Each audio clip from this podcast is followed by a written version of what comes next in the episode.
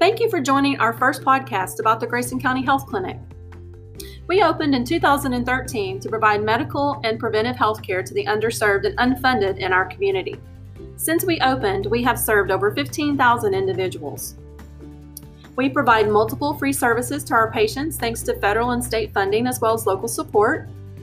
And our services have improved the quality of life for those in need and has saved millions of dollars in healthcare costs over the past six years. We have been fortunate enough to procure over $13 million in free medications for our patients that would have likely gone without medication due to financial barriers. Additionally, we've been able to provide over $50,000 in lab work at no cost to our patients. We strongly believe in serving our patients' mental health just as well as their physical health.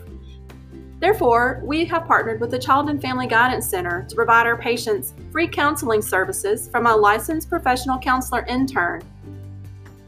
Our collaboration since 2015 has provided over 500 counseling sessions to our patients.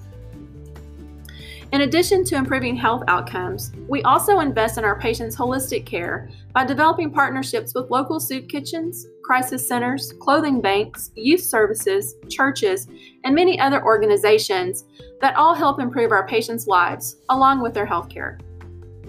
To provide these essential services, the clinic is staffed with an incredible team, including an executive director, an office manager, six medical assistants, and an LVN, five front office, two family nurse practitioners, and we currently partner with the TMC Family Medicine Residency Program, who offers 23 providers to see our patients.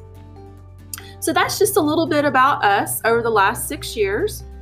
And we hope that you will check back on our podcast for other information about the services that we offer, some of our policies, such as keeping appointments and vaccines for children, as well as some podcasts about disease management for diabetes and other chronic diseases.